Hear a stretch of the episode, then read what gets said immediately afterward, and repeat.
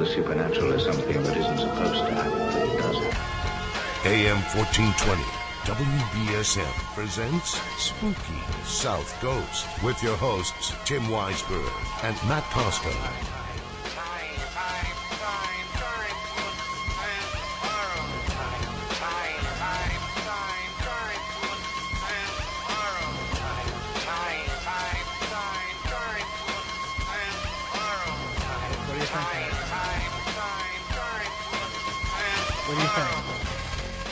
Think we can get 2 hours worth of theme song tonight?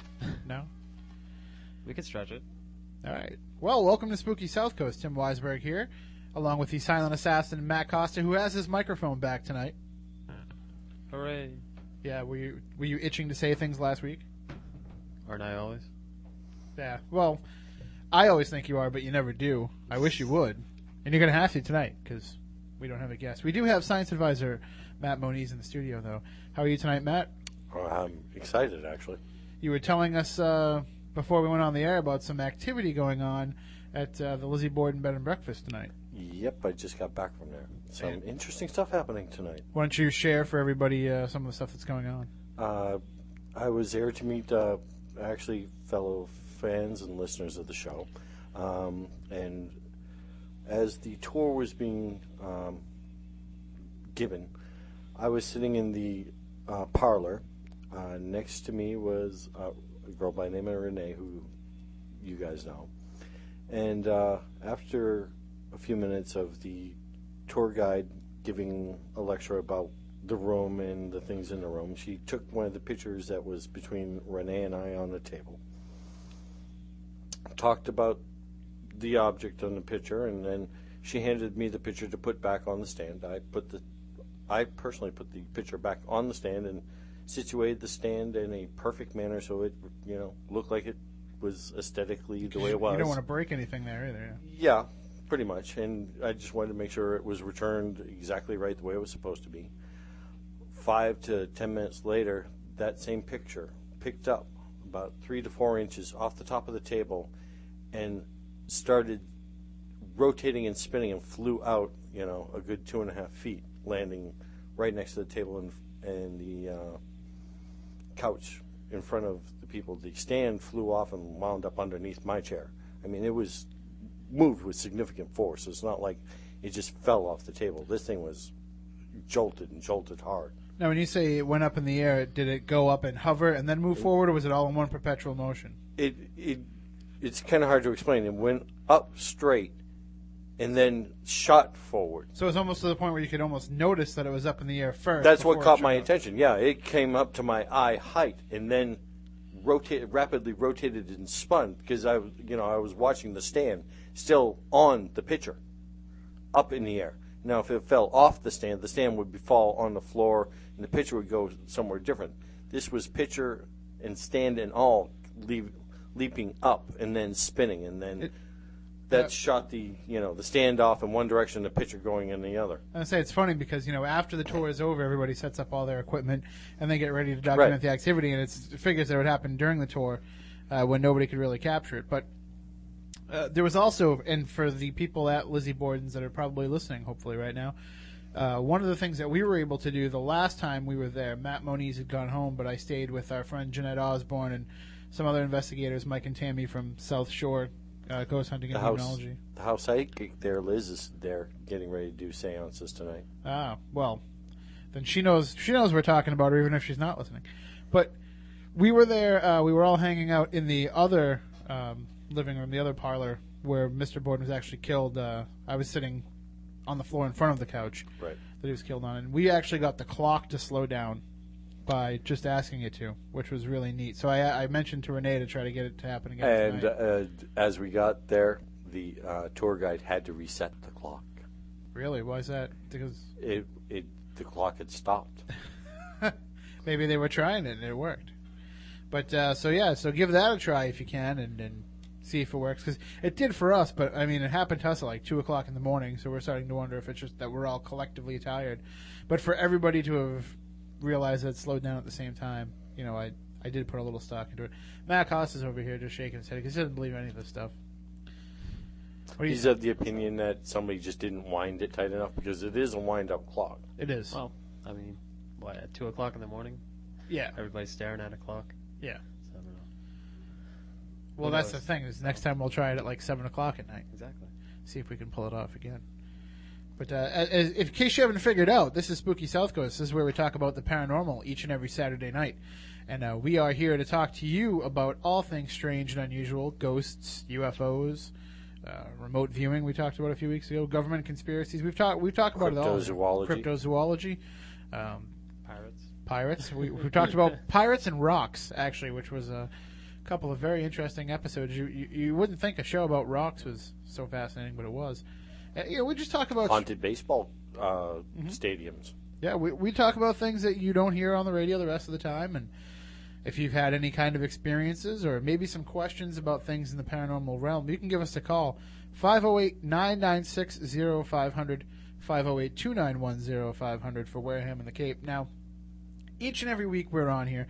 We broadcast on the airwaves here at WBSM. We stream online on our website, SpookySouthCoast.com, live. So if you've been listening on podcasts and you didn't realize that you can listen to us live. And also we do podcast the show out on iTunes and various other podcasting services and on our website, SpookySouthCoast.com. So if you go back and listen to some of these older episodes, if you're new to the program, you'll see that we have a guest each and every week. We bring somebody relative to the field or to an interesting topic that we think the listeners will enjoy and that we want to learn about ourselves or find out more about ourselves. We bring these people on to the show. We've had some great names and some great guests over the years, and almost 2 years now, guys. Get ready to party hardy soon. Woo-hoo. But we bring on these guests, and we let them tell the story because, you know, we're just here to act as facilitators between, you know, this information and the listening audience. But tonight we don't have a guest. We're going to try to do something a little bit different. We're going to open up the phone lines.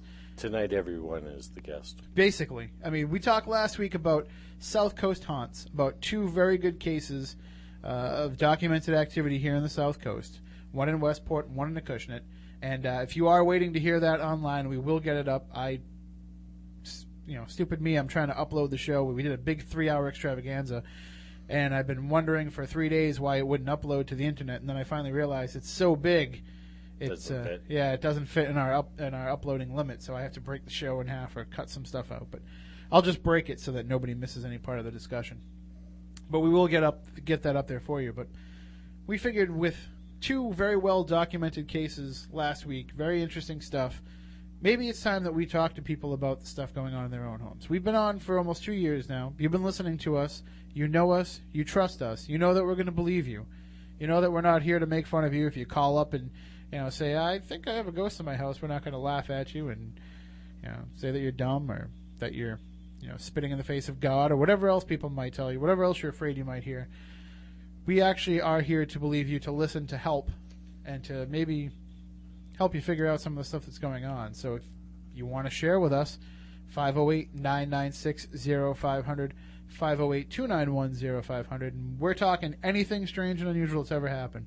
You know, everything from deja vu to abduction by aliens. Everything in between. And speaking of abduction by aliens, I just want to throw out a mention for our friends at Starborn Support again. Because they are getting up there and in full swing. They're really starting to make some strides with getting people not only in the New England area who have been abductees or think that they might have been abductees, but they're around the country, actually. And it just goes to show you, you know, these support groups are needed. And a lot of times people are afraid to, you know, go down to their local whatever, you know, whatever kind of counseling they have, whatever they offer, and share these experiences. I know, you know, I know a counselor very well, and he said that people won't talk about this stuff with him even if they think that that's what's going on. They won't mention it because they're afraid that they're going to get locked up. They're afraid that they're going to get seen as crazy or nuts. So it's good that there's groups like Starborn Support that can, you know, take you at face value right away. Because all the members of Starborn Support are originally, you know, people that experience it themselves. It's kind of like a group therapy thing for people, you know, that have all gone through the same experiences because they can share, you know, the same feelings. They know what it's like to go through it, so they help support each other. And also at the same time, you know, maybe they can help in addition to supporting each other, they can help chip away some of the mystery as well, because they can share like experiences and, you know, here's my experiences that I can recall. Here's what I can recall. Here's what's been, you know, blocked from my memory. They can kind of put these all together, and it kind of gives you a sampling of what the abduction experience is like. Somebody such as yourself, when you're talking to these people and dealing with these people, that's what you're looking for. Yeah, I'm looking for a lot of the similarities, but not every case is, you know, exactly the same. Everyone is an individual. You know, we're all unique, and we all have unique experiences. Yeah, granted, there are boilerplate, you know, boilerpot type of experience circumstances, but not every one of these abductees or experiencers has every single one of them. I mean, every experience is unique and different.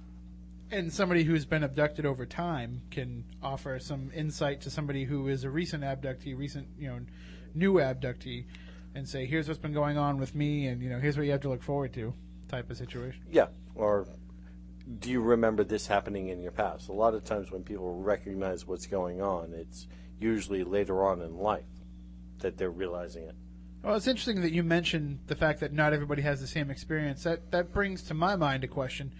In your opinion, somebody who's been investigating this stuff for longer, almost as long as I've been alive, take a little dig at you early, but do you think that whoever is abducting all these people, do you think it's the same quote-unquote race of aliens? Do you think it's the same people, or do you think that there's different races, different groups of these aliens, and that's why some of the things might differ in the experience? If you're asking for my personal opinion. Your personal opinion. My personal opinion, I know a lot of people are going to get mad at me, especially the people I've done the work with.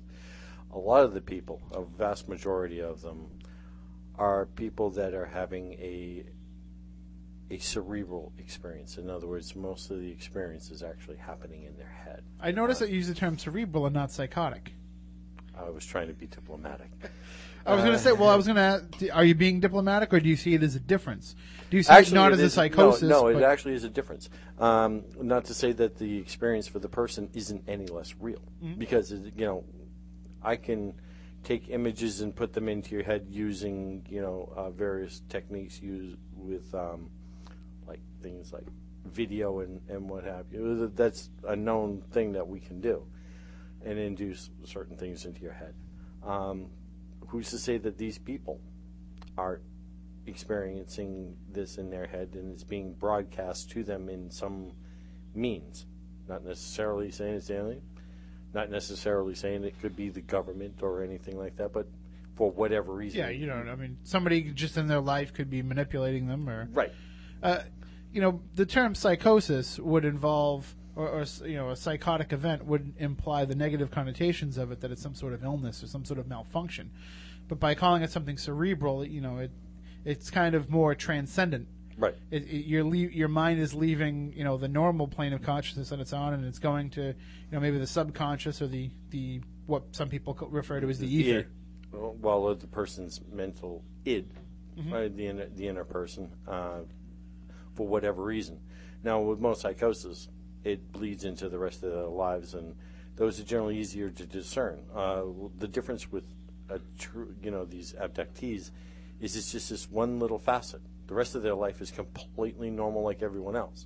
In most mental type of illnesses, it affects more than one aspect of your day-to-day life. There's other things that go along with it that these abductees do not show. But also, manifest. I mean, I'll also say that probably relates to the individual as well, and how they can, first of all, their coping mechanisms for dealing with what happened, and also the possibility that, you know, things haven't been fully revealed to them.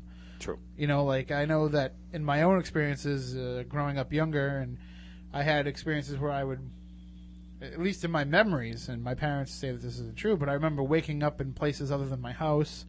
I remember waking up with feelings that there's somebody in the house, and, you know, it reaches a certain point, and then that's it. It doesn't grow any. So I don't think that I've had abduction experiences, and that these are just the beginnings of. I think I had something going on, some sort of paranoia, but I don't think that I had, you know, abduction experiences, and I'm just getting little pieces of it. And then if I keep digging away, I'll find more. But then again, you know, is that a subconscious coping? I mean, I don't think, and I don't want to dig. I'll say that. There you go. You're comfortable with what you got going on in your life right now, and you don't have any questions? then yeah, you're going about it the right way. It's the people that have had these experiences and it's starting to affect their lives. Yes. That's what Starborn and other places like, you know, Bud's Intruders Foundation and a whole host of others. You know, I've been working with Bud now going on 20-something years, and I've worked with a lot of the same people in his books. They're personal friends of mine, and I've known these people for years. And to see what happened to them and how it affected them, and not just them, their family. A lot of people forget, you know, these people aren't alone in this. Their families are affected too, even though they may not be directly, you know, involved in an abduction experience. They are peripherally involved. You know, I remember one particular case, kids, preteen, but still, you know, 8, 9, and 11, watching their mother get abducted in front of them and not being able to move or do anything about it.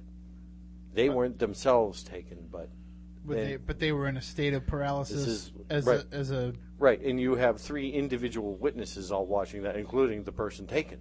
Mm-hmm. You know, it can affect the entire family. Well, not only that, too, if it does start to reach the point where the person being abducted can't deal with it, it'll have same effects as any other problem that somebody internalizes and doesn't speak out and share.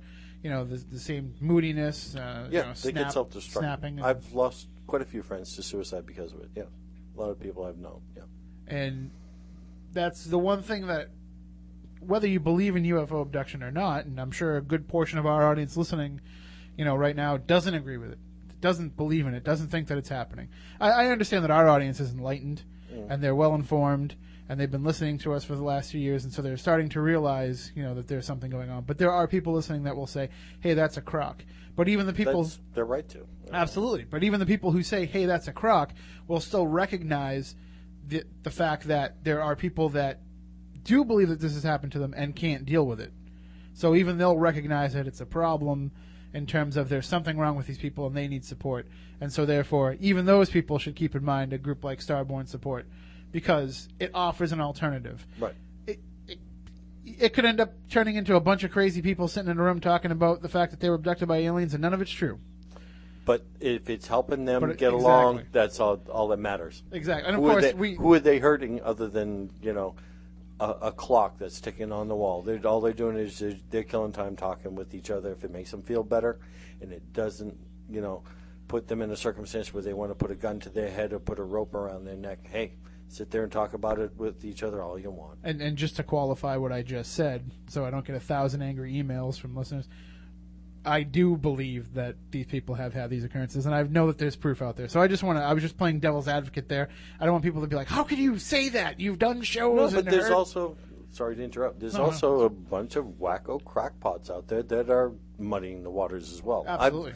I know quite a few real abductees. These are people that, in my mind, I know have experienced something beyond what the norm is, and no earthly explanation or excuses can be made for what these people have gone through. Like I said, one particular case, when you're dealing with people that watch the event happen, multiple people watching the event happen, all agreeing that this is what happened, it rules out that this person is just mentally having delusions. You don't have several people all having the same delusion at the same time. And if you really want to know, the term mass hysteria is actually a hoax. There's no real such thing as mass hysteria, other than what you get with, it's actually a mob mentality. Mm-hmm. And that is triggered by an event that everybody reacts to. Okay. So if it was actually mass hysteria, that'd be, you know, everybody losing control at the same time that's less likely to happen, right, than somebody saying something and somebody else, you know, latching on to that idea. Right. Okay. I get what you're saying there. Well, while we're on the subject of UFOs and UFO abductions, let's take this a little bit further. I've talked to you off the air in the past about the, especially with the article in the book that you've been working on and some of the photos that you've had, but it seems like, and I pointed out in one photograph that you showed me, I said, wow, that kind of looks like a toy compared with the UFOs that we've seen in photos today. Yeah. And part of that is the evolution of hoaxing, that we were able to do better hoaxing pictures so that when you're looking at photos of UFOs on the internet, as we do all week long, you know, you got to think 95% of what you're seeing is going to be phony. So we're, you know, seeing the evolution of the hoaxing, but even the legitimate UFO photos, or what we believe to be legitimate, we've seen an increase in the technology that they're showing. Was there, and we can go back to Betty and Barney Hill is probably the point. Was that the turning point when it stopped just being ships in the sky and all of a sudden these abductions happening? No, there have actually been abduction reports that go back thousands of years. But in terms of the, and I know that you talk about UFO flaps, but I think that overall in this course of mankind that we're in right now, we're in a huge UFO flap. Yes, activity of unknown aerial objects has been dramatically increased over the last year, yes. Oh, I mean since like the late 40s. Oh, yeah. I think this period in our human history is a very large UFO flap. It seems every 20 years there's a major flap, and every 2 years activity will increase. In other words, they've also noted, or so I didn't note it, but somebody else noted that major activity occurs with a close approach to Mars. Okay. Every time Earth and Mars get very close to each other every 2 years, and every 2 years the UFO cycle events happen in a greater number. And every 20 years, there's like major flaps that go on worldwide. So in this course of our history, we see an increase of not only UFO activity, but definitely an increase in abductions. What can we kind of point to that reasoning? What if you had to take a guess, why would you guess there's such a high number of abductions? Because to me you want my honest opinion? I don't think the number of abductions is really changing. I think the number of people are coming forward to talk about this. Okay. I can accept that. Because what I was going to say is, you know, I see it from a more skeptical point of view as being, you know, you have an increase in abduction cases because you have an increase in media attention to people who report abduction cases. Right.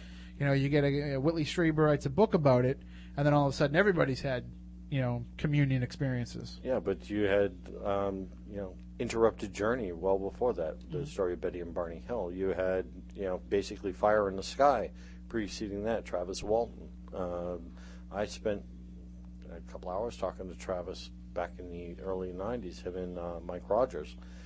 And, you know, despite what everybody saw in the movie Fire in the Sky, what actually happened to Travis on board the craft is nothing like what you see in the Hollywood version of the movie. None of that happened. None of the, you know, the crazy being held down with wet sheets and floating weightless through the air and the dead bodies and stuff like that. But what happened to Mike Rogers and the rest of the crew that he was with was extremely accurate. The police and the amount of interrogation that they went through and the lie detector tests and over and over and over again, these guys were literally hounded night and day and interrogated for like 4 or 5 days by police. They didn't let them sleep. And here's another interesting little fact most people aren't aware of. The government paid them all $15 million not to tell their story. I think Hollywood just paid a little bit more in the end. Yeah. Well, I mean, and we've talked about this too in other shows, especially when we talked about the Bell Witch case, but what the Hollywood gets away with doing is they say based on actual events. So they can say, all right, we'll take Travis's story and we'll change it around and make it a little bit more interesting and a little bit more friendly to the cinema than if they actually and I don't think the stuff about $15 million could make it into the final Hollywood version. Maybe in the sequel. Maybe they'll make a sequel someday. Well, Matt Costa, you're sitting over there very quietly. What are your thoughts on UFO abductions? On UFO abductions? I don't know. I'd have to agree with Matt that a lot of it is just cerebral. I got marbles in my mouth. But I do have to say that I do believe partially in UFOs and UFO abductions. So now, have you ever? You accept the possibility that it could possibly happen? Yeah. Sure. Okay. Have you ever seen any? I'm not saying, you know, you've spotted one yourself, but have you ever seen anything in the course of your studies or anything that's really convinced you that it's definitely true? Is there something that was like the saturation point where you're like, okay, I've seen enough stuff that now I can buy into it? Or are you going into it blindly saying, looking at the size of the universe, there has to be somebody else? I think it's, nothing's 100%. Like, there's no real 100% evidence out there, at least right now. Mm-hmm. I know that there could be some in Moniz's closet somewhere. My windowsill, actually. But it's waiting for the book. That's good luck cleaning that closet up. But I don't know. There could be. Sure. I mean, just based on the size of the universe and how much stuff is out there that we haven't even seen, I can't. It's kind of arrogant to think that we're not alone. So. But it's also hugely speculative to believe that there are other things out there that can reach us if we can't reach them. Yeah. Okay. Are you guys familiar with the Drake equation? No. Okay. I think I've heard of it before. Drake is a professor. He is professor of astronomy and minor in mathematics, what have you. He came out with this equation that shows, using all of the stars and all of the galaxies and our galaxy alone and stuff like that, the mathematical certainty that there is life out there is proven beyond shadow of a doubt. It is a mathematical certainty. And somebody else took his equation and took it the next level. How many of those potential could have advanced life that could reach us and, make it to here? And they estimate that there are at least, and these are the minimal, using minimal numbers, 0.1% of each one of these percentages as you take it to the next level of calculation, that there are at least 300 civilizations in our galaxy alone that can reach this planet. Well, the argument that I've heard from a lot of people... that, like I said, based on mathematics. Yeah, well, the argument that I've heard from people is, without getting into quantum physics and multiple universes and all this and that, but people have said that the universe is essentially the same age. The universe happened all at once. Let's just go with that. Okay. Let's just go with that theory. Big Bang, universe happens all at once. So everything in the universe... Huh? Shazam. Exactly. So everything in the universe is essentially the same age. Things differ in when they're... things are created later on. We know just the same that we see in life all the time. Okay, I see where you're going. All right. But they say, the potential has all existed from the exact same time. The potential has been there since day one on an equal playing field. How things have developed is what the difference is. So they say, there's no reason why other civilizations haven't had that opportunity to develop faster than we have, and therefore would have these advances in their culture to get here when we can't get there. I think that a lot of what goes on in our world, we've been kind of retarded. We retarded ourselves. We had roughly about 700 years worth of self-imposed retardation. Mm-hmm. We call that the Dark Ages. Yeah, I think that we've had quite a bit of our own, we've bitten ourselves in the ass, for the most part. But other civilizations might not have gone through that, so therefore they can be more advanced. So the whole everything being the same equal playing field argument doesn't really work for me. I'll buy into the fact that everything happened all at once, and in theory it should be the same, but, things change. If you and I both left this parking lot with the intent of getting home to Wareham, things might differ your course and differ mine. We might have to get gas. You don't. And that's basically the way. So it's just, we're taking huge cosmic things and we're breaking it down to the smallest minute level of running errands. So there you go. Well, if you want to join in the discussion, because, who knows where it's going to go from here, give us a call, 508-996-0500, 508-291-0500. You want to take a break, Matt? You think we should take a commercial break? We should. Okay. I told you, I said, have your finger on the commercial button, because I don't think we're going to be able to go very long without having to take a break. We've gone 30 minutes now. It's crazy. Without stopping talking. It's out of control. I know. This is kind of nice. Maybe we shouldn't have guests anymore. We can just sit here and rant and rave all we want. No. Then we won't learn anything. This is Larry King. But speaking of guests, next week we will have as our guest author Mark Shapiro. He's the author of Exposed, which is a new book that's out Mark's an investigative journalist, and he spent a lot of time researching the European Union and the way that they have made adjustments to the products that come into Europe, whereas the United States still has a little bit looser standards when it comes to what we import. So that's why you have things like the huge product recalls from the tainted products coming out of China. So his new book is all about the things going on in that realm, and we're going to have him on next week when we're on at 6 p.m., a special primetime show due to NFL football. And we're going to talk to Mark about, you know, some of the tainted stuff that's out there for Christmas. I know toys are huge because I have a 3-year-old. We've had half of his toy collection recalled for lead paint. So we will talk about all that stuff and more with Mark next week. So any questions you have about what's going on, I promised my wife that I would not mention the idea of a conspiracy. I would not talk about the Chinese government utilizing Chinese manufacturers to try to poison Americans, to take over and be the new world's global superpower. So that's off the table. If any callers want to call in and suggest it, or I said, you know, I won't bring it up, but I can't stop Moniz from bringing it up. But that will be the topic for next week. And then the week after that, on the 22nd of December, we're going to have our special Christmas show. We will talk to Courtney Roberts, the author of The Star of the Magi, taking the, you know, the star of Bethlehem that led the wise men to the baby Jesus. We will take that from an astrological point of view. And we'll have some Christmas goodies for you on that show as well. That's another primetime show at 6 p.m. Then on the 29th of December, we're going to be off the air because, you know, Patriots are on. They take over the airwaves all day. So we're just going to sit home, kick back, relax, and listen to the game.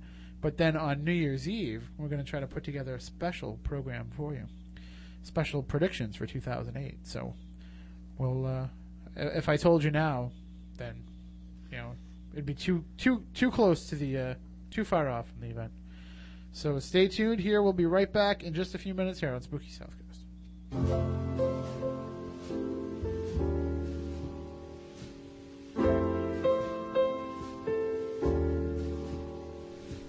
Hi everybody, Tim Weisberg here from Spooky South Coast, wishing you a happy holiday season. And of course now it's time to start getting that shopping done. We've had our Thanksgiving turkey, and now we got to think about heading out to the stores and finding just the right gift. Well, you don't actually need to do that anymore, because through the wonders of the internet, you can do all your shopping at home. And even if you'd like to give somebody something homemade, but you don't have the time to do so, well, Knitbits has you covered. If you just go to their website, knitbits.etsy.com, that's knitbits.etsy.com, you can find great homemade crocheted and knitted items for sale. Right now on Knitbits, they have a crocheted cell phone holder for $3.50. They have crocheted baby bibs for $10, and even a complete baby set for $25. And if you go to the Knitbits site, you can also contact Knitbits there as well. If there's something you'd like to have made that isn't there, or if there's something you'd like to see in a different color, just shoot them an email, let them know what you're looking for, and they'll be happy to comply. And of course, all items on Knitbits website is guaranteed. They have 100% positive feedback. Imagine the smiles on people's faces Christmas morning when they open up a homemade knitted item from Knitbits. So if you would like to find out more, again, knitbits.etsy.com. So from all of us at Spooky South Coast and from everyone at Knitbits, happy holidays and happy shopping.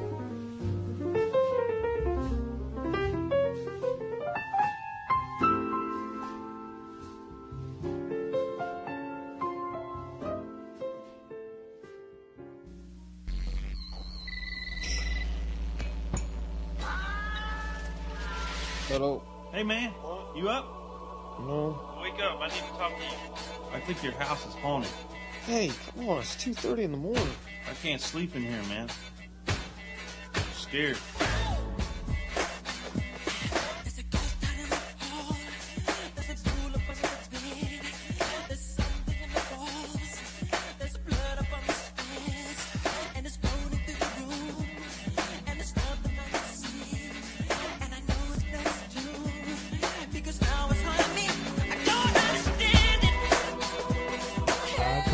One of the things we talk about here each and every week, we talked about it last week, and we'll be talking about it again very shortly in the near future. Now, I got a chance to catch a little bit of Beyond Reality Radio on my way in on our sister station, WPRO, in Providence, with our friends Jason and Grant, and Jeff Belanger was on. And they were also having Patrick Burns on, but by that point I had to start getting ready for our show. But they had Jeff Belanger in the studio. So for Jason and Grant, Jeff Belanger will make the trek down to Providence. So when we have him on in the new year to talk about his latest book, The Ghost Files, We're going to have to drag his ass down here. I have no problem dragging him down. Well, after the photo that he left in your camera. Oh, that was beautiful. You got some payback, and I'll talk to him before we have him on. We're going to post that up on SpookySouthCoast.com. Well, I did talk to Jay today, and he said we can promote his book and his video. Well, I can't imagine he'd say we can't. You know, play the video game. Have you played the video game? I have not had a chance to yet. No. It's called Apparitions. It's a new PC game with Jason and Grant kind of serving as consultants on it and helping to further the storyline, making the investigative experience real. And I'm not a fan of first-person shooter games, as Matt Costa can tell you. I complain about them all the time. But this is it's in the first-person point of view where you're conducting an investigation of a haunted hotel. Now, me being the cheap guy that I am, I haven't paid for the full version yet because I'm holding out hope that, you know, I can get somebody to send me a passcode to get the full version for free because, you know, that's what we do in the radio business. We try to milk our position for our own advantage. Payola. But I was playing the free version, and I was very interested in the way that it works, how you can actually – you have the full range of tools at your disposal. You have down below, you have your EMF detector, you have your digital thermometer, you have your thermal camera, and you have your regular camera as well. And it captures EVPs automatically while you're walking around. I guess it's always on. And if you catch an EVP, it'll alert you, and you go into your laptop and you can listen to it. And you have to go into your laptop and you have to take your evidence, rate it, and then submit it to Jason and Grant, or the, you know, virtual version of Jason and Grant, and they grade you on your progress. So, Jason and Grant, if you're listening, I want to thank you for telling me that my evidence was no good. It's not my fault. I ran into a bug in the system, and I heard Jason talking on the show, and he said that they're working some of those bugs out, and that soon it should be good. But I've had a couple of people tell me it's great, but I can't grade my evidence. Every time I try to, it doesn't save it. So I think that's one of the things that they're trying to fix. So stay tuned. They'll have it ready. And it's really interesting. It's what I was hoping it would be when I heard about it. I'm surprised you haven't played yet, man. I know. Oh. Are you still playing World of Warcraft? Yeah. Is that what it is? Yeah. You don't really, do you? No, I don't. I'm sure a number of our listeners do. Although Mr. T does. So. I know. I've seen that commercial. It's very interesting. But. And, of course, the Shatner. The Shatner. Yes, yes. You know, and I was making jokes about Shatner promoting that, but really, do they not have a Star Trek one? Is there not a massive multiplayer online game of Star Trek yet? I know there's a Star Wars one. I don't know if anybody cares. We should make one of those of Spooky South Coast. You know, 3 people. That'd be the entire world. Us 3. You can just walk around the studio. Yeah. I sense zombies and chainsaws involved or something. We're on an island now as it is. So if you want to rescue us, 508-996-0500, 508-291-0500. Just call up and share with us any paranormal experiences you might have. But Matt Moniz was saying during the commercial break that one thing that he thinks we need to talk about a little bit more is the idea of cryptozoology, and I agree. It's not exactly a topic that we cover often here on Spooky South Coast because yeah. I don't know why. I've been wondering myself. It's actually one of my more favorite paranormal things to research, and I am still trying to get things organized for a dive at Lake Champlain. And I would, yeah, I told you, Mr. Costa, you're more. Oh, he thought you said a lake of champagne. Oh, yeah, he thought you were talking about diving into a lake of champagne. I start drooling when I think of mimosas. We'll have some at brunch tomorrow. We'll have brunch. But no, I mean, I agree. We do need to talk more about cryptozoology. The problem with talking about it is that it's a very it's a polarizing subject for a lot of people because, yeah, you know, somebody like Lauren Coleman, who is probably the world's foremost cryptozoologist, has a very, very deep background in zoology. So when he talks about these creatures, I mean, he's done the research to make sure it isn't something that exists. But a lot of people will bring up, you know, you see it all the time online. Here's chupacabra evidence. And yeah, it's a dog. Yeah, or a mange-ridden coyote or something of that nature, yeah.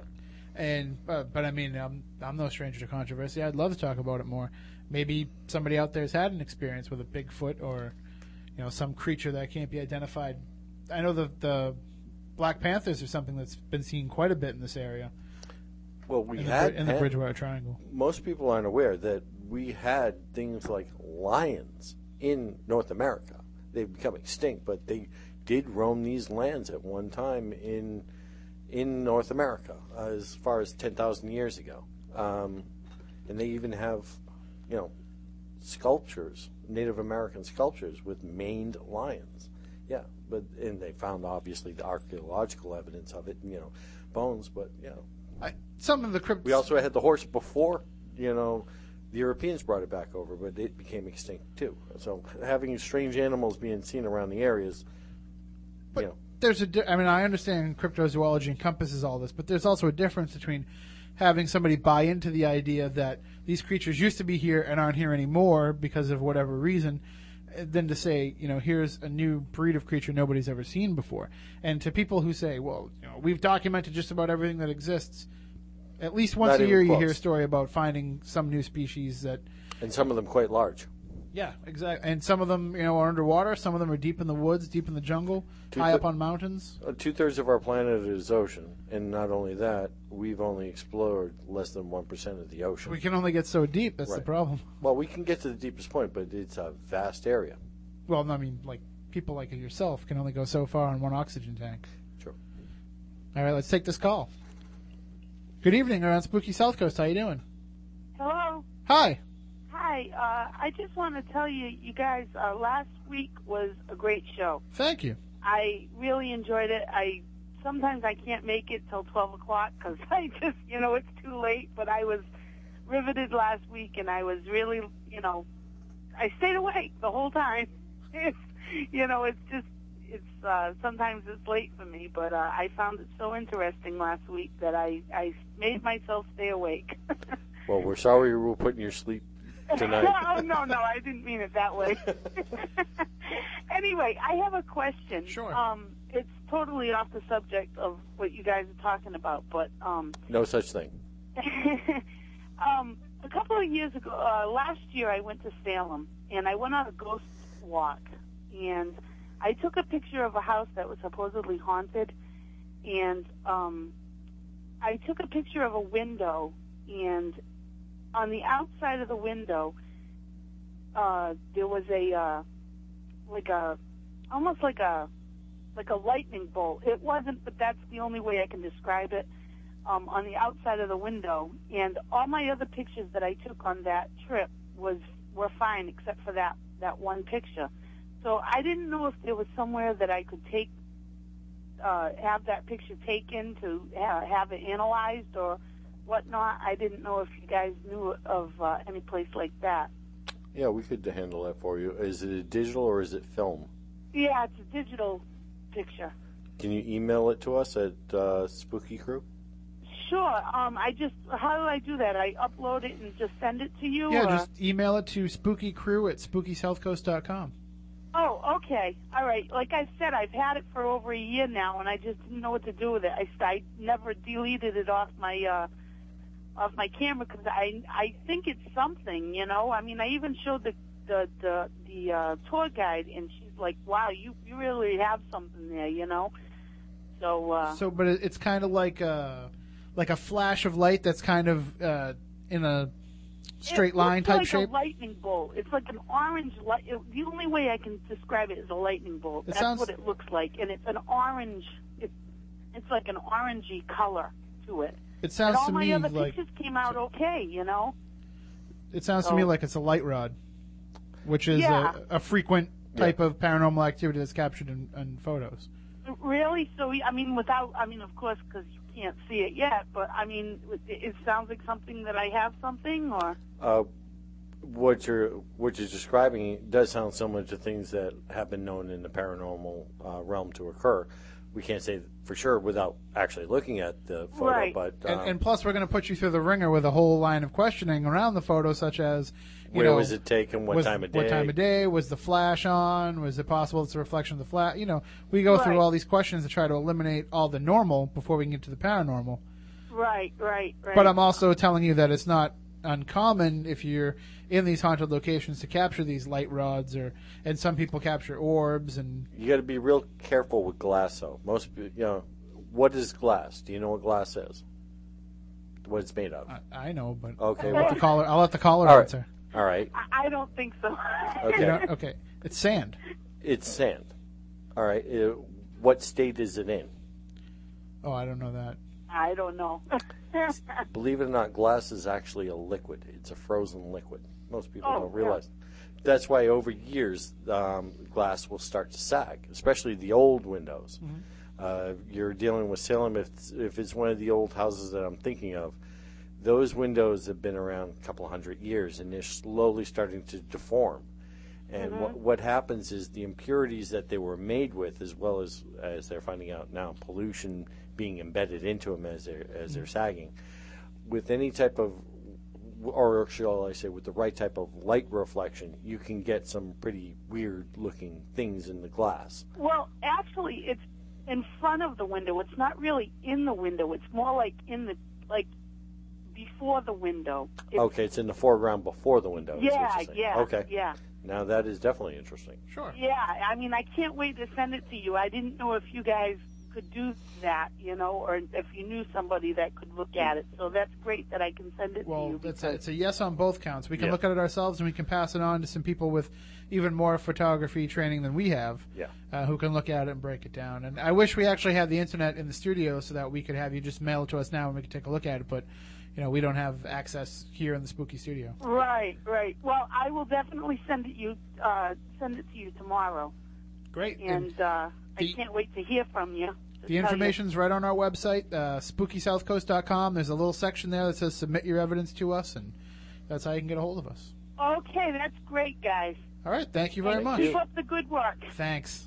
All right, bye-bye. Have a good night. If you have anything you'd like to share, any questions on the paranormal or some experiences you'd like to let us know about, 508-996-0500, 508-291-0500. And we're doing a little bit of a paranormal potpourri here tonight, so don't be afraid to just call in about any subject. No matter what we're talking about, anything that falls into the realm of the unexplained or the mysterious, just give us a call. Even if you want to know, you know, what Matt Moniz's favorite color is. What's your favorite color, Matt? All of them. Okay, that's a good answer. That's just a guarantee that he doesn't make anybody upset if they already bought him a Christmas present in, like, green. We've never seen the guy wear green, but I'm sure he would. I like green. It reminds me of money. There you go. Now, talking about cryptozoology, Matt Costa, I know that's a subject that's near and dear to your heart. Yes. And what kind of, within the concept of cryptozoology, is there any particular cryptid that you're interested in? Is there any... geographical area, like maybe you like the things that are in the ocean, maybe you like things that are in the woods? I'd probably have to say, as we were talking about before, the ocean is such a vast thing, and we've only discovered a minute amount of creatures out there. There's always that possibility of some sort of monster. If you were given the opportunity, would you hop into one of those subs and go down to the bottom of the ocean floor? Sure. Why not? I might be a little too claustrophobic myself. I might be able to arrange that, Maddie. I got friends that you don't want to go with any of his friends to the bottom of the ocean. Hey, trust me, I've seen the way they rig stuff up. In a sub? Yeah, with limited oxygen. And they can't stop talking to each other the whole time, so they're going to just use up that oxygen real fast. No, and his friends will probably give me a Dutch oven. I'll make sure we eat chili dogs before we dive, too. There you go. Dutch submarine. Okay, why don't we take this call before we devolve? Good evening. You're on Spooky South Coast. How you doing? How you doing? All right, thanks for... Hey, MDJ. Glad to hear that you recognize my voice right off. Of course. My old mentor. I'm sure Tim and Matt don't remember me. But I remember you, sure. We got to meet you when we spoke at the South Coast, the AHA night. Yeah, right, sure. Yeah. I just thought I'd give you guys a ring tonight and introduce myself and give you a little bit of my history, whether it be paranormal or just whatever it might be. And I thought I'd kind of push my book a little bit with it. Absolutely. Great book, by the way. I still have your copy. Yes, have you read it? That's the point. Yes. You have? Oh, yes. Then you recognize the connection with the paranormal, perhaps with H. H. Holmes. Well, why don't you let everybody know what the book is about? Okay. And the name of the book is The Devil's Alibi, right? Yeah, exactly. And really, it's about the diabolical exploits of the arch criminal known as H. H. Holmes.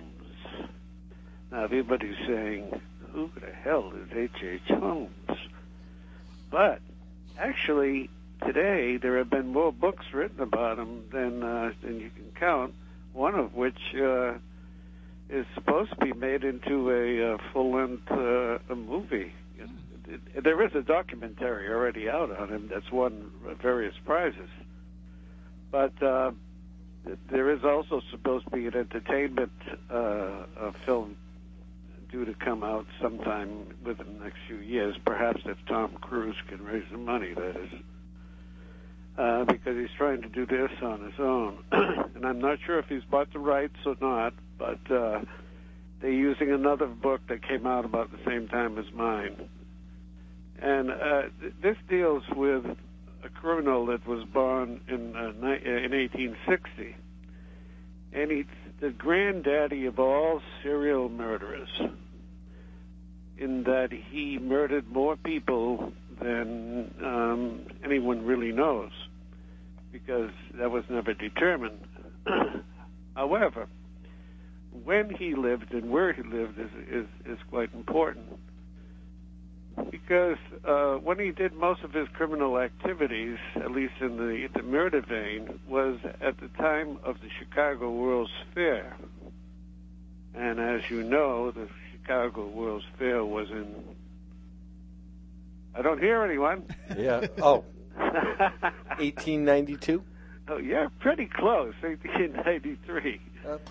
Yeah, they had to hold it back a year because it couldn't finish in time. But then, I don't know how much any of you know about the Chicago World's Fair, but it was most incredible. World's first Ferris wheel? What's that? World's first Ferris wheel? Oh, well, yes, George Ferris created that, but he didn't create it as an amusement by any means. It was also where the ice cream cone was created. Yes, that's true, but at the same time, as I said, the Ferris wheel was created as an observatory. Wow. Now, this Ferris wheel was so tall that actually it carried 40 people to each component. And it had a conductor in each component that would tell you all about the fair as you went around. I'm scared of the ones at the carnival down the street. Can you imagine being there with 40 people? I get nervous when my brother starts rocking it back and forth. Well, there's a scene in my book that the character is at the World's Fair, and he's on a Ferris wheel, and he's trying to con this would-be victim of his, you know. And he's getting himself, but he happens to have a case of terrible fear of heights. So he can't wait to get back down on solid ground. And Maurice, as he's going by, a huge balloon, because they had these gigantic air balloons. I hate to interrupt you, Maurice, but we're coming up on the news. We have to take a break. Oh, too bad. It's kind of automatic. It was just getting interesting. Well, if you want to hang on, we'll be back in about 6 minutes. Okay. All right, thanks. We will be back with more here on Spooky South Coast. All right. Lost civilizations, extraterrestrials, myths and monsters, missing persons, magic and witchcraft, unexplained phenomena. For 58 years, Fate has provided true reports of the strange and unknown. Fate is a factual magazine containing articles by experts in all walks of life and by others just like you who have had something dynamic, significant, and truthful to say. Keep up with the latest on all aspects of the paranormal, angels and miracles, psychic phenomena, ghosts, UFOs, and much, much more. To subscribe, call now at 1-800-728-2730 or visit their website at fatemag.com. That's 1-800-728-2730 or www.fatemag.com. What are you waiting for? Your fate awaits. Quite an experience to live in fear, isn't it? This can't be happening, man. This isn't happening. Spooky South Coast. I can smell your fear. I'm not afraid.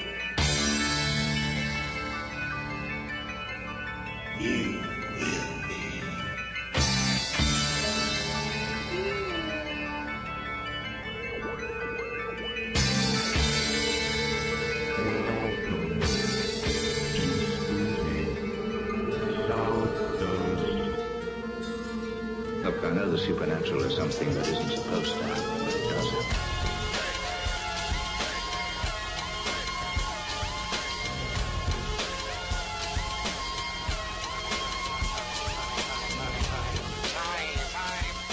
Welcome back, hour number 2 of Spooky South Coast. Tim Weisberg here, along with the silent assassin Matt Costa and science advisor Matt Moniz. Why don't we get right back into our discussion with Maurice Desjardins? Well, I knew his last name. Yeah, Maurice Desjardins is my actual name, but I name use that you wrote various the book on. Aliases depending on what particular hat I'm wearing at the time. And before we go further into the discussion, Maurice, why don't you tell everybody where they can get the book from? Well, actually, this is a book that was published on demand, so actually you can still get it through Amazon. It's about the best way to get it, instead of writing directly to the company. But I wanted to finish my little story because I thought it gave you a good picture of what part of at least the Midway Plaisance at the Chicago World's Fair looked like from above. Now, these coachmen that I talked, they would give you a little, you'd be able to see, for instance, all of Chicago at one point. And Holmes himself had what he called a castle, which was a huge building that he had erected for many, many purposes, one of which was wholesale murder. So, as he's up in the car up there, he can see basically even his own castle.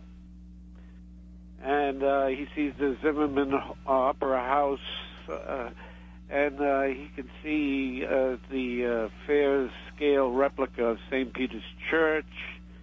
He can see the U.S. Submarine Diving Company, the Libby Glass Works, and then the bar sliding railway coming up on the Eskimo village, which keeps De La Verge's ice and snow concession busy.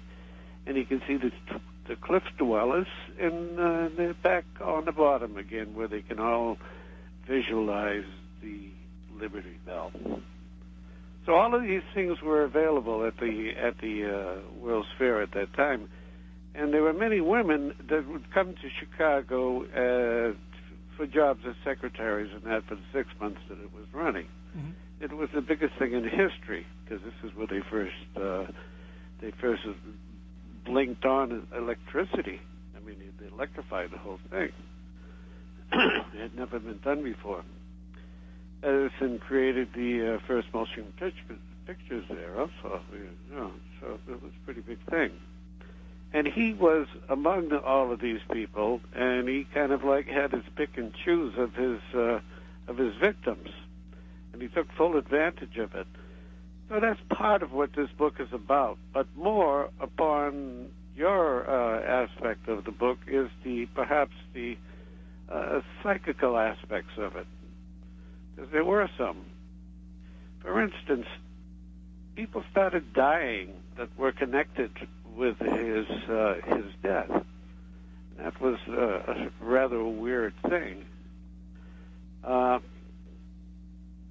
So I just took this book and I decided that I would write an opus.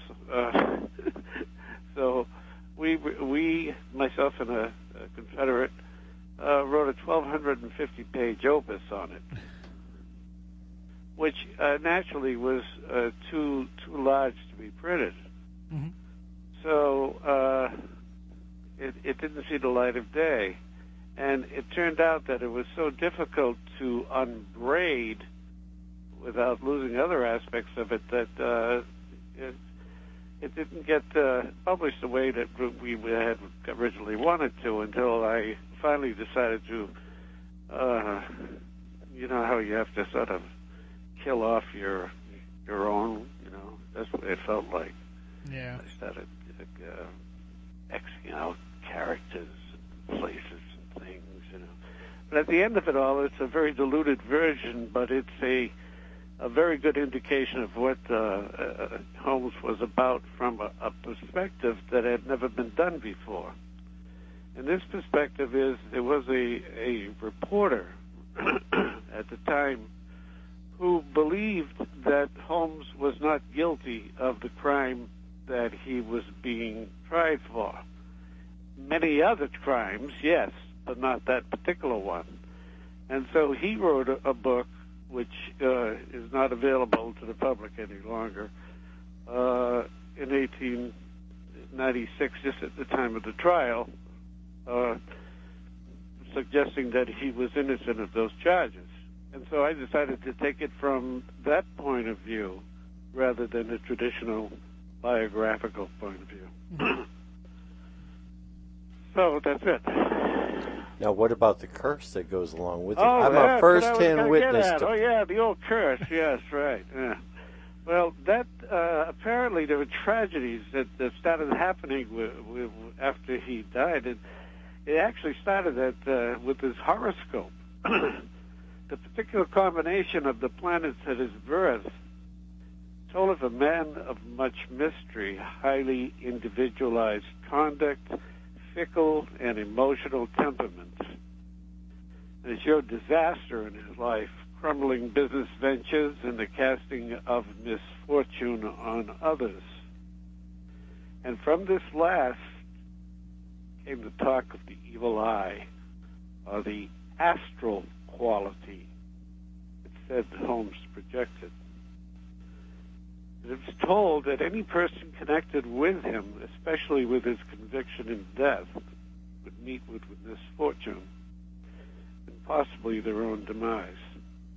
And so this became, you know, a press sensationalism, you know, the yellow press at that time. Except that strange things did begin to happen. Excuse me. First, the coroner's physician, chief witness against Holmes at his trial, he died suddenly of blood poisoning. Then the coroner himself became so severely ill, friends feared for his life. And the judge who sentenced Holmes next contracted a sickness, which also put him at the brink of death. The superintendent of the prison, where he spent his last days, committed suicide. Holmes' own lawyer died suddenly, and the father of one of the young girls whom Holmes had actually done away with on his way to Philadelphia to see the criminal hang, was horribly burned in a freak gas explosion.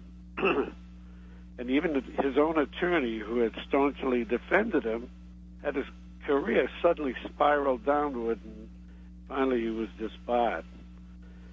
One of the priests who attended Holmes was died of what was called natural causes, yet when his body was found in the back of a church where he'd been walking after midnight, there were bloodstains and boot heels around the body. The coroner's verdict was never questioned. But more bizarre than all that was a tragedy belonging to the jury foreman, Mr. Hertel. Before the man had even heard of Holmes, but on the very afternoon he was caught, a faulty telegraph wire on the foreman's roof nearly destroyed his home. And shortly after Holmes' execution, another fire broke out suddenly without warning. It ignited his whole roof. A crowd of onlookers watched a man climb to the top of his house and begin to hack at the cable he felt was responsible fire. He was immediately executed on contact with a live wire while the crowd below looked on in horror. So, you see, these are some of the things that occurred at his death. The Fidelity Mutual Insurance Company, in fact, had a fire that burned all of their entire files and everything else, and the only thing that survived was a photograph of Holmes that had been on the wall. Strange things like that followed him. That's a little creepy. you know, he was a little creepy, this guy. Apparently, you see, he was buried in a Catholic cemetery. Tell him how he was buried, though. Oh, yes. Well, that's a good one. Yeah, sure. He was. They actually made an extra wide double hole for him, see, because he decided that he, in his last request, that he be put in concrete. So they concreted him inside of his casket. And then they brought it over to the hole, and it was so heavy that it took like 6 men to get it into the ground, of which they put another 6 feet of cement on the top of it all. Did he give a reason why he had to be buried in such a fashion? Well, you see, in my book, I go into what we call faction in the business, if you understand what I mean. Oh, I do. Okay, so this being faction, I have... you see, the point is that he converted to Catholicism 10 days before he died. Mm-hmm. Now, this is practically unheard of in the Catholic religion at that time. Not only that, he was put into consecrated ground. Here's a man that murdered randomly, and he was put into consecrated ground. This is a Catholic cemetery. How is that possible, this murderer? Because, you know, this is truly a question that was never, ever brought up to the church or anything. And yet, you know, most commoners couldn't even get in the cemetery, you know. I visited it 1 year, as a matter of fact. There's no tombstone or any kind of a marker as to where, you know, he is. But through maps and such like that, I deduced where it was. It was a snowy day. It was covered with snow, and I stood on top of his grave, so to speak.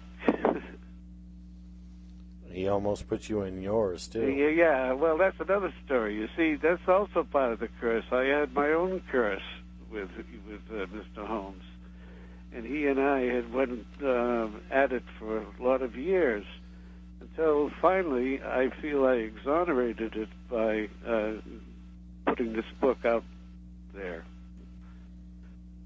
So if anybody is interested in it, it is called The Devil's Alibi, and it was put out in 2003, I believe. And eventually I'll have to give Matt Moniz his copy back. But Well, I'm glad you got a chance to read it, because I was wondering, you know, if anyone is reading this book. Well, I held on to it for my wife to read, because she's like the world's biggest... true crime fan. I mean, she loves true stories that haven't been on Earth. The stuff this guy did was horrendous. And I said, "You got to read this book. You haven't heard of this guy. You have to read this book." And did she read him? She hasn't yet. You know why? Because the picture on the front cover kind of scares her a little bit. Well, that's interesting, because you know that the picture that was well thought out. I don't know if you know what you're looking at when you look at the cover of the book. Well, and should tell everybody that. Well, I don't know, but let me ask you, what do you see? When I look at it? Yeah. I see, the devil. You see the devil? To me, I mean, it's got the goat-like legs and the cloven hooves. And okay, what about your 2 cohorts there? What do they have to say about it? Well, I have to abstain because I was there. I know what it is. Oh, don't get off that easy. Come on, explain what you see, please. If you recall. If I recall correctly, it is you have the image of what was Pan, and it came from the original, if I'm not mistaken, tarot set. And then you have superimposed over what would be the devil's head, a skull and image of Holmes in a top hat, if I'm not mistaken. You've got it pretty well down. What I did is a reverse negative on this actual photograph, you know. But the point is that the cover is a black cover with red letters, and the image on it is in black and white. And it's what it is, black and white. It is, I have his actual signature in the corner of the picture. I know you probably don't remember that. Yes. The thing is that this is not a picture of Holmes, but the face is my imagery of him as a skeleton with a mustache, you know, the old-fashioned mustache and a derby hat. Mm-hmm. And from his ears seem to be growing these horns, you know. There's kind of a smoky background to it. But what you're basically looking at is Baphomet. Yeah. Are you familiar at all with Baphomet? I am not. No. Is anyone there? Yeah. Okay. You know who or what Baphomet signifies, according to certain artists. Matt. Supposed to signify a crossroads and change, depending upon what view you're taking of it. Some people call him, you know, the devil, or because of the horns, but it was actually, that's just a misrepresentation of Chrononos from earlier pagan times. But what version of it are you referring to? The original, and this is what I took it from. The original was drawn by one of the famous black magicians of all time, Levi. Oh, Levi? That one. Yeah, and he created this picture, which is considered to be the archetype, you know. And so I took the archetype and I put my own superimposition of Holmes' skeleton as a face, and it gave it. When I did it in reverse, it really looked quite startling. I'll say it's one creepy cover. So I had a friend of mine in England who actually put it together for me, and the publisher, you know, many times they want what they want on the cover, you know. Mm-hmm. And I said, no, not in this case. This case has got to be this particular cover. And I actually had to on my bookshelf, I had to reverse it so that the cover wouldn't stick out. And I, you know, and I have quite a number of ghost books and different, you know I don't really like alien imagery myself, and you know, it's put in that special section where all the UFO books with the alien faces on the front have all been reversed as well. So it's in my little nightmare section. Well, you see, that's part of the research that you know, I did a lot of in the times that I was dealing with the paranormal, and I thought that I wanted to get as paranormal as I could without stretching any real facts. And these all things all did happen, as I said. Oh, yeah. And there was more that happened than that, because certain things began to happen to me. And unfortunately, every time that I would write this book or come near in writing this book, somebody else would write a book just previous to mine that blew the wind out of my sails, mm-hmm. because they're saying the kind of things I was saying. So finally, I had to take it from this perspective that no one else has. So somebody's interested from a novel from a different perspective on Holmes, because you see, soon there'll be a major motion picture. Can you imagine a Spielberg, for instance, doing the what they called the White City, which was you know, the Chicago World's Fair, mm-hmm. and doing the whole White City? Yeah, because only a guy like Spielberg could do it. Oh, sure.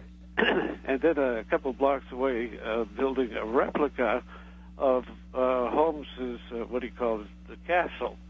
Now, the castle was not a castle as you're probably imagining it, but it was an apartment, hotel-like house that had covered a full block. With multiple rooms, including pits that contained alligators? I'll explain. No, let's not exaggerate the legend there, Mr. Moniz. No. Well, what it was basically is the first floor, the bottom floor, had nothing but shops and, you know, whatever went on, you know, all kind of little businesses. Most of them were scams of his, you know. And upstairs from that, on the second floor, he had his offices, which had all kind of secret panels, and he even had a way where he could listen to who was doing what in every room on the third floor. And what he would do is he would put ads out in the paper for, you know, for low rental, and many of these women that wanted to be secretaries would come there because he claimed to teach them that skill. And of course, this is where he committed many of his more gruesome atrocities. You know, man had some very strange apparatus. For instance, he had a stretching machine, and that must have been for the short people, I suppose. I don't know. I don't know. I could use it, but only to a certain point. You don't really want to try it, huh? No. No. Only for about 4 inches, and then you gotta let me off. That could be pretty painful, I'll tell you. 4 inches? Oh my! I hate to interrupt you again, Maurice, but we have to take a break now. Well, that's okay. I thought that I would drop by and give you a call and give you a plug on my own book. Oh well, we appreciate it. We hope everybody goes to Amazon and orders the book, The Devil's Alibi by Maurice Desjardins. Hey. And we want you to come back for a show that we want to do at some point, where we're going to invite a couple of our mentors, our people who really got us into the field, and being Matt Moniz's mentor, we definitely want you to be a part of that. I'd be more than happy to. And you can explain to us what the hell went wrong. Once you let him go out into the world, what happened after that? I don't know. He escaped me, you see. He escaped my clutches, and once I lost contact with him, he was nowhere to be found, and I think that was the way he wanted it. At the time, yeah, it was the way but you did teach me well, and most people don't realize you're one of the first people that really started doing paranormal research, you know, back in the 60s, long before it was really popular. I found the best way to go about this subject, by the way, is to keep a very low profile. And that's what I had done for many years, just like you. There you go. I know. And now you've exploded into a new comet there. And by the way, of course, you know about the Holmes comet. Yeah, I find that ironic. Isn't it quite ironic? Some people are calling it the Blue Kachina also, you know. Yeah, it's 1,000,000 times larger than the sun. Yeah, but the Hopi, do you realize that the Hopi predicted the Blue Kachina? Yeah, but that will be a story for another show. Yes, definitely. No, but that is it. But the very point is that this comet has this blue look to it, and you know that could mean what is the portents of the coming? The coming of the end of times. Yes, that is what the Hopi had predicted. Okay, later. All right, now that you've got everybody scared, Maurice, thank you. I hope so. Well, we'll definitely talk to you. The show's all about, is it? Well, right. We're trying to inform them with a little bit of a spooky edge, not send them off the deep end. Well, you call yourself Spooky South East, so you might as well be South Coast or whomever. So, hey, why not be spooky? Sure. I'll have trouble sleeping tonight, but thank you very much, Maurice. My pleasure, gentlemen. Bye-bye. All right, take care. Good night. All right, we will take a break. When we come back on the other side, we have a guest in the studio with us who's going to talk to us a little bit about his personal experiences with the paranormal. And we also have some announcements for you as well about an upcoming event with the Telephone to the Dead and an upcoming free lecture at Cape Cod Community College. So stay tuned. We'll be right back here on Spooky South Coast. Turn on all your lights, lock the doors, and pull down the shades. Spooky South Coast is back.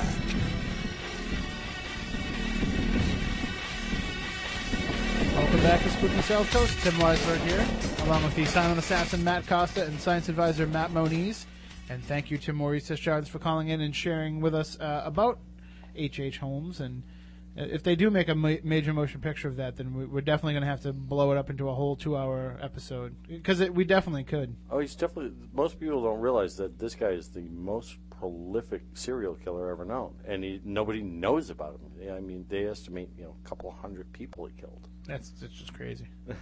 That's and as our guest here in the studio was saying, pure evil. That's all it is. But we do have somebody here in the studio with us, a gentleman by the name of Mario. We'll keep your last name secret so that, you know, because we want you to share openly with us what your experiences were. A few weeks ago, if you remember, we did a show on UFOs, and he called in to share with us an experience he had in 1981 and some subsequent sightings that he had after that. But he came in tonight to show us some drawings that he had made and some artwork. And first of all, great work. Aside from having the experiences, that's some very nice work. It must be hard to kind of express what it is when you're seeing something that you can't quite explain, to express it in art that way. It's very emotional. It's like it was an amazing thing to see. You know, you see it on TV, you see UFO specials on TV, and then you see it in real life. It changes you forever.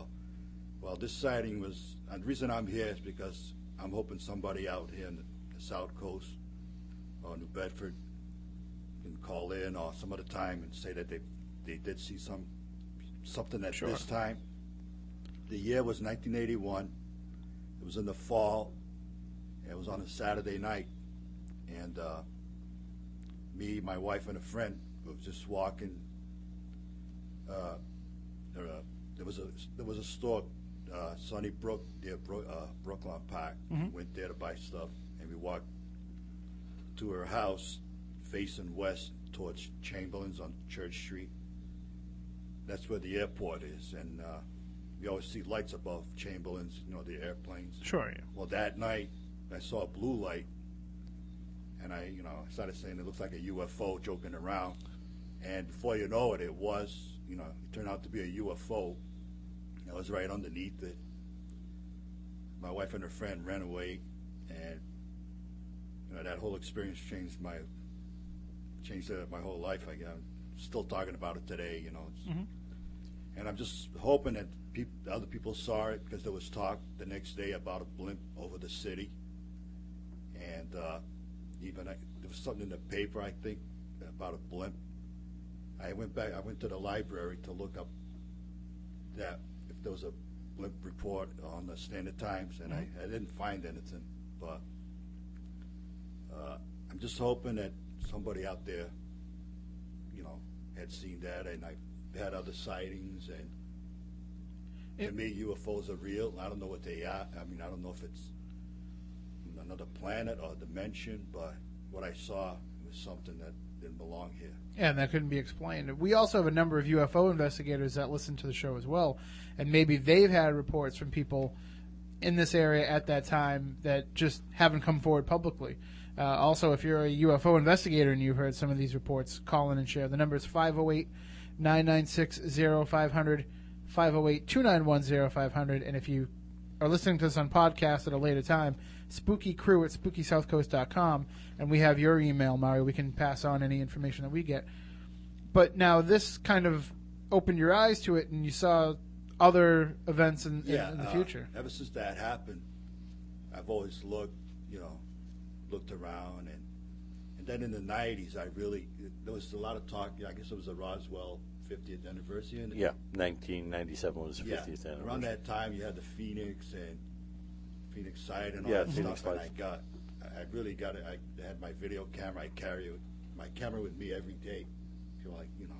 I'd go for a walk with my dog, but I never caught anything. But I've had other sightings. My second sighting was at in Carver at Edaville, bass fishing on the boat. It was a beautiful day, summer day. And I just happened to look up and saw like three diamond shaped objects just like flickering. I look up and I'm like, I just saw them there. And then when I called my cousin to look up, they just vanished like that. And I knew I had seen something. It was in 1994. That was my second sighting. Then in 1997, as I was getting home from work at 11:20, parked my car in the driveway. This was on Windsor Street in Fairhaven. Looking south, I always look up, closing the gate, look up. This object came out of the clouds, like speeding, and just stopped, like it saw me, and then back into another cloud. And I was like, I started shaking. I went up, woke up my wife. She was asleep at the time. I started crying. I was like, No, I was like, you know, I've been looking all those years for another, just looking for validation for what you saw the first time. I saw that, you know, the first, you know, in '81. Even though I've seen it, it's just, you know, I keep reading books about it, and it affected you deeply. Oh yeah, yes. Actually, I don't know. Well, it really did. It's understandable. Yeah. Do you think that it was just that you were more attuned to it now, and so you were looking for it, and you'd see it because it was there anyway? Or do you think that it was trying to maybe send you a message that you did see it and we are here? Yeah, it's weird. But then the sighting I had after that, I was on my computer on Jeff Renzi's site? Yeah, the site. Okay. You know, shut down the computer. I go do my daily check at night, look out the window. I'm like, the heck's that? It's like, it looked like a bag, plastic bag floating around. And I look at it, and it turns out to be a ball of light. And I'm like, I can't believe this. And it came towards me, and it looked like it saw me. I could feel it, like it went like this, and it just vanished. It just went behind the houses, and I was like, wow. I didn't want to tell these. I've told people my first sighting, but to tell them that you had another one and another and another one, then they start thinking, you know, this guy, you know. Unfortunately, yeah. My coworkers, they know that I have sightings. By talking at work, I found that like 1 out of 5 people. 1 out of 5 people will talk about it. Family or a cousin. I've heard stories about right in West Island. Mm-hmm. 2 guys driving down Scotta Connect, and this ball of light went right through their car. They, you know, they stopped the car, and the ball just went right through their car. That's a story I heard. Another story was this kid was out. He went outside to smoke on West Island. He goes outside to smoke. There was a big party going on. I guess it was like drugs and all that stuff.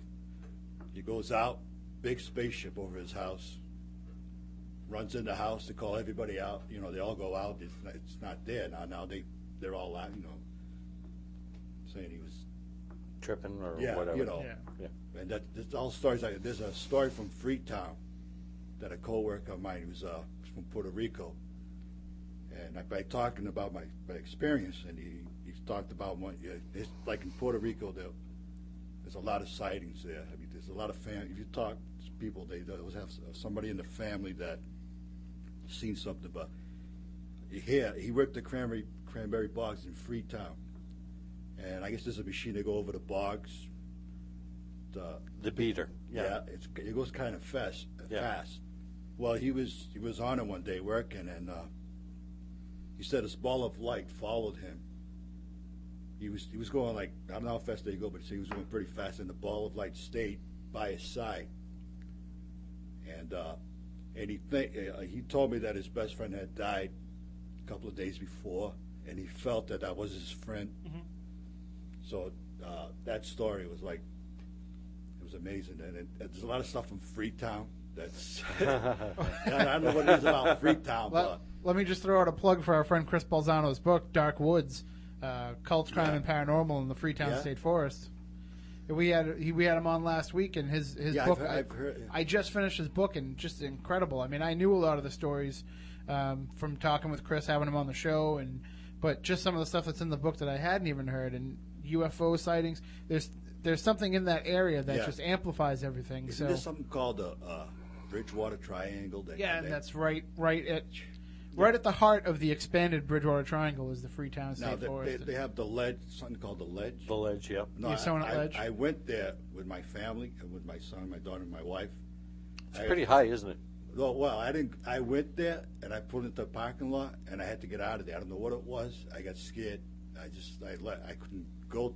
I've always heard about it, how beautiful it is. Mm-hmm. It is beautiful. It is pretty. But just by pulling in, I had this creepy feeling. It's also a prime target for the cults, too. That's one of their meeting places. Yeah, that's what it was, because I had heard about the cults there. And just by going in there, Matt Costa, you were with me when we went to the Sona Ledge. We went together about a year ago, and I was thoroughly creeped out the whole time we were there. Well, I mean, it's a steep drop. along. But just the whole area around it, too. Yeah, as soon as I pulled up, I just didn't feel comfortable.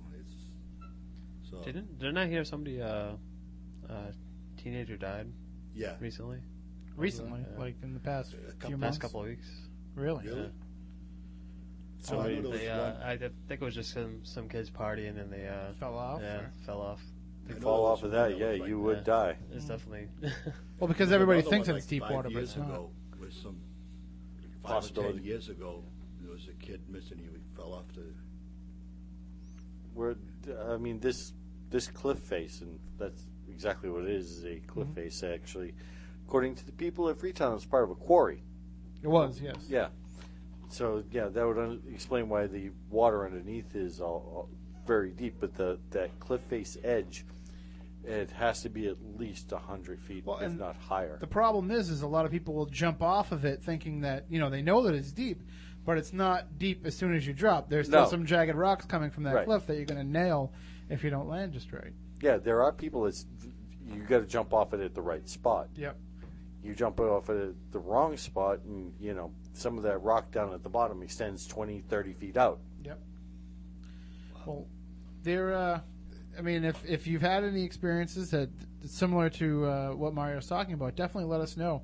Spooky Crew at SpookySouthCoast.com, and we'll be sure to pass it on, and maybe we can start cataloging a lot of this stuff. And I know Matt Moniz, he's working on a couple of projects, but he can start keeping a record of this so that we can get it all documented. And anybody that's had a UFO experience or any kind of paranormal experience, please let us know, even if you're not comfortable sharing it on the air, because we do need to document it, catalog it.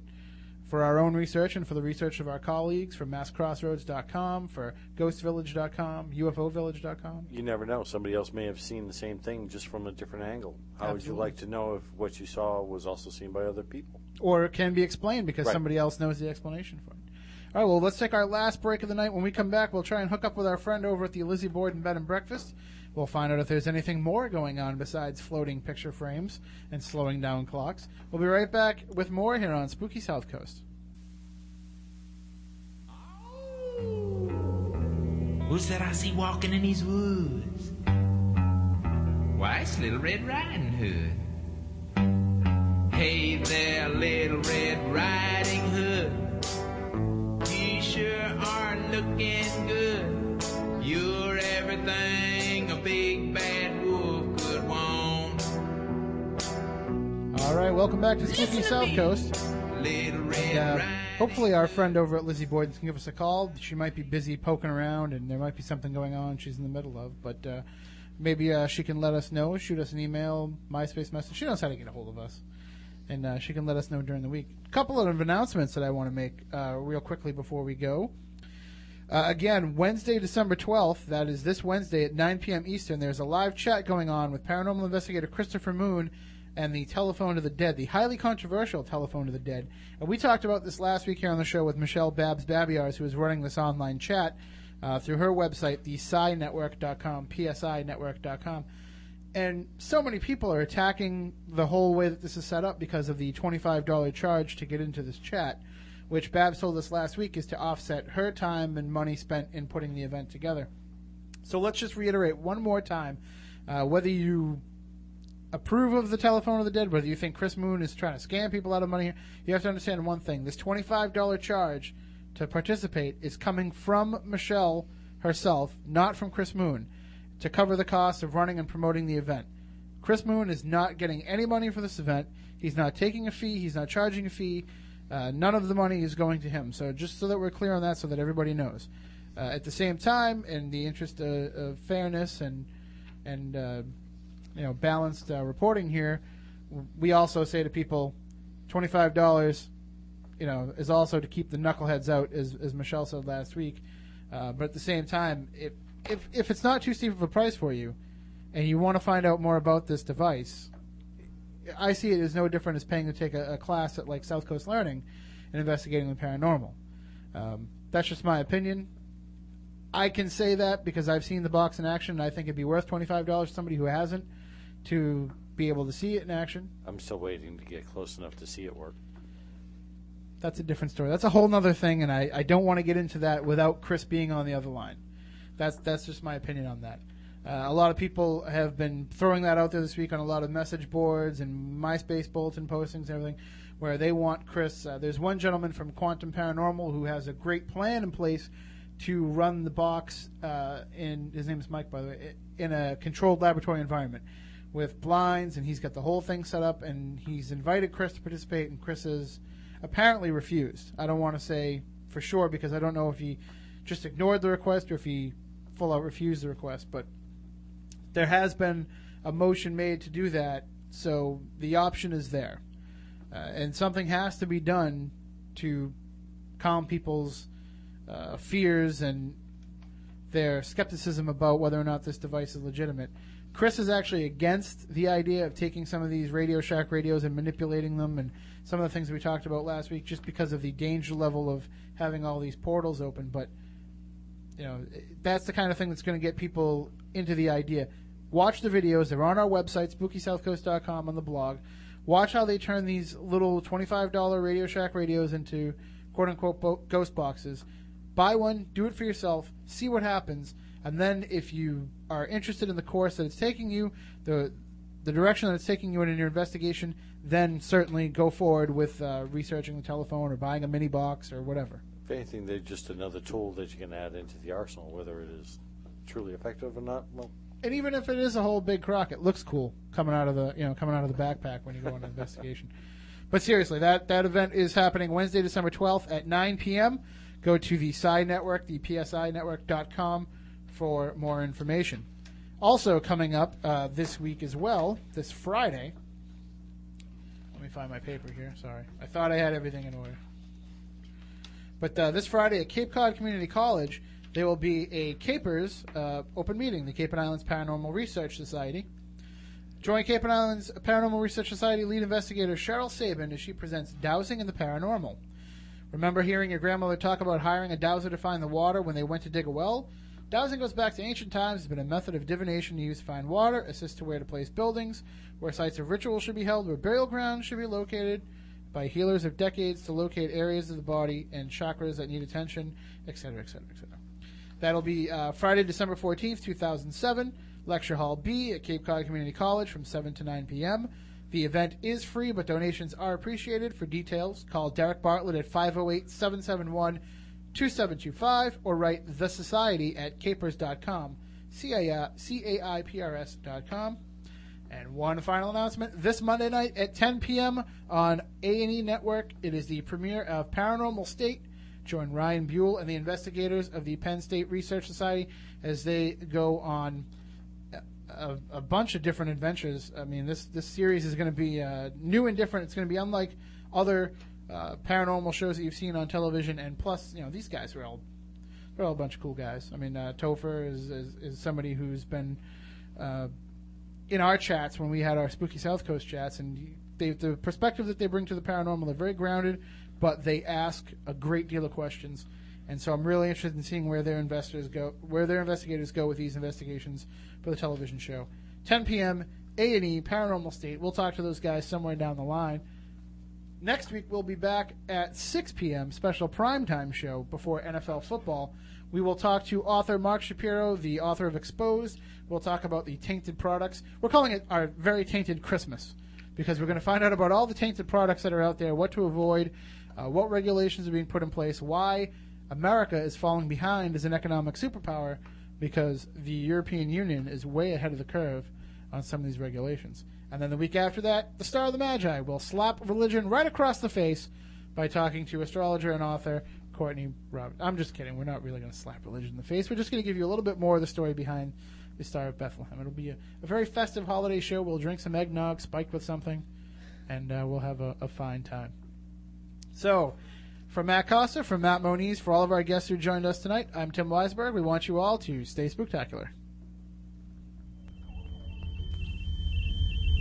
Rest assured, listener, that my time here has not been easy, and what you have just heard was not fiction. Although, in many a desperate moment, I most certainly wish it had been. It's over for now. It seems, or at least until yesterday begins again tomorrow. Tomorrow. Look, I know the supernatural is something that isn't supposed to happen.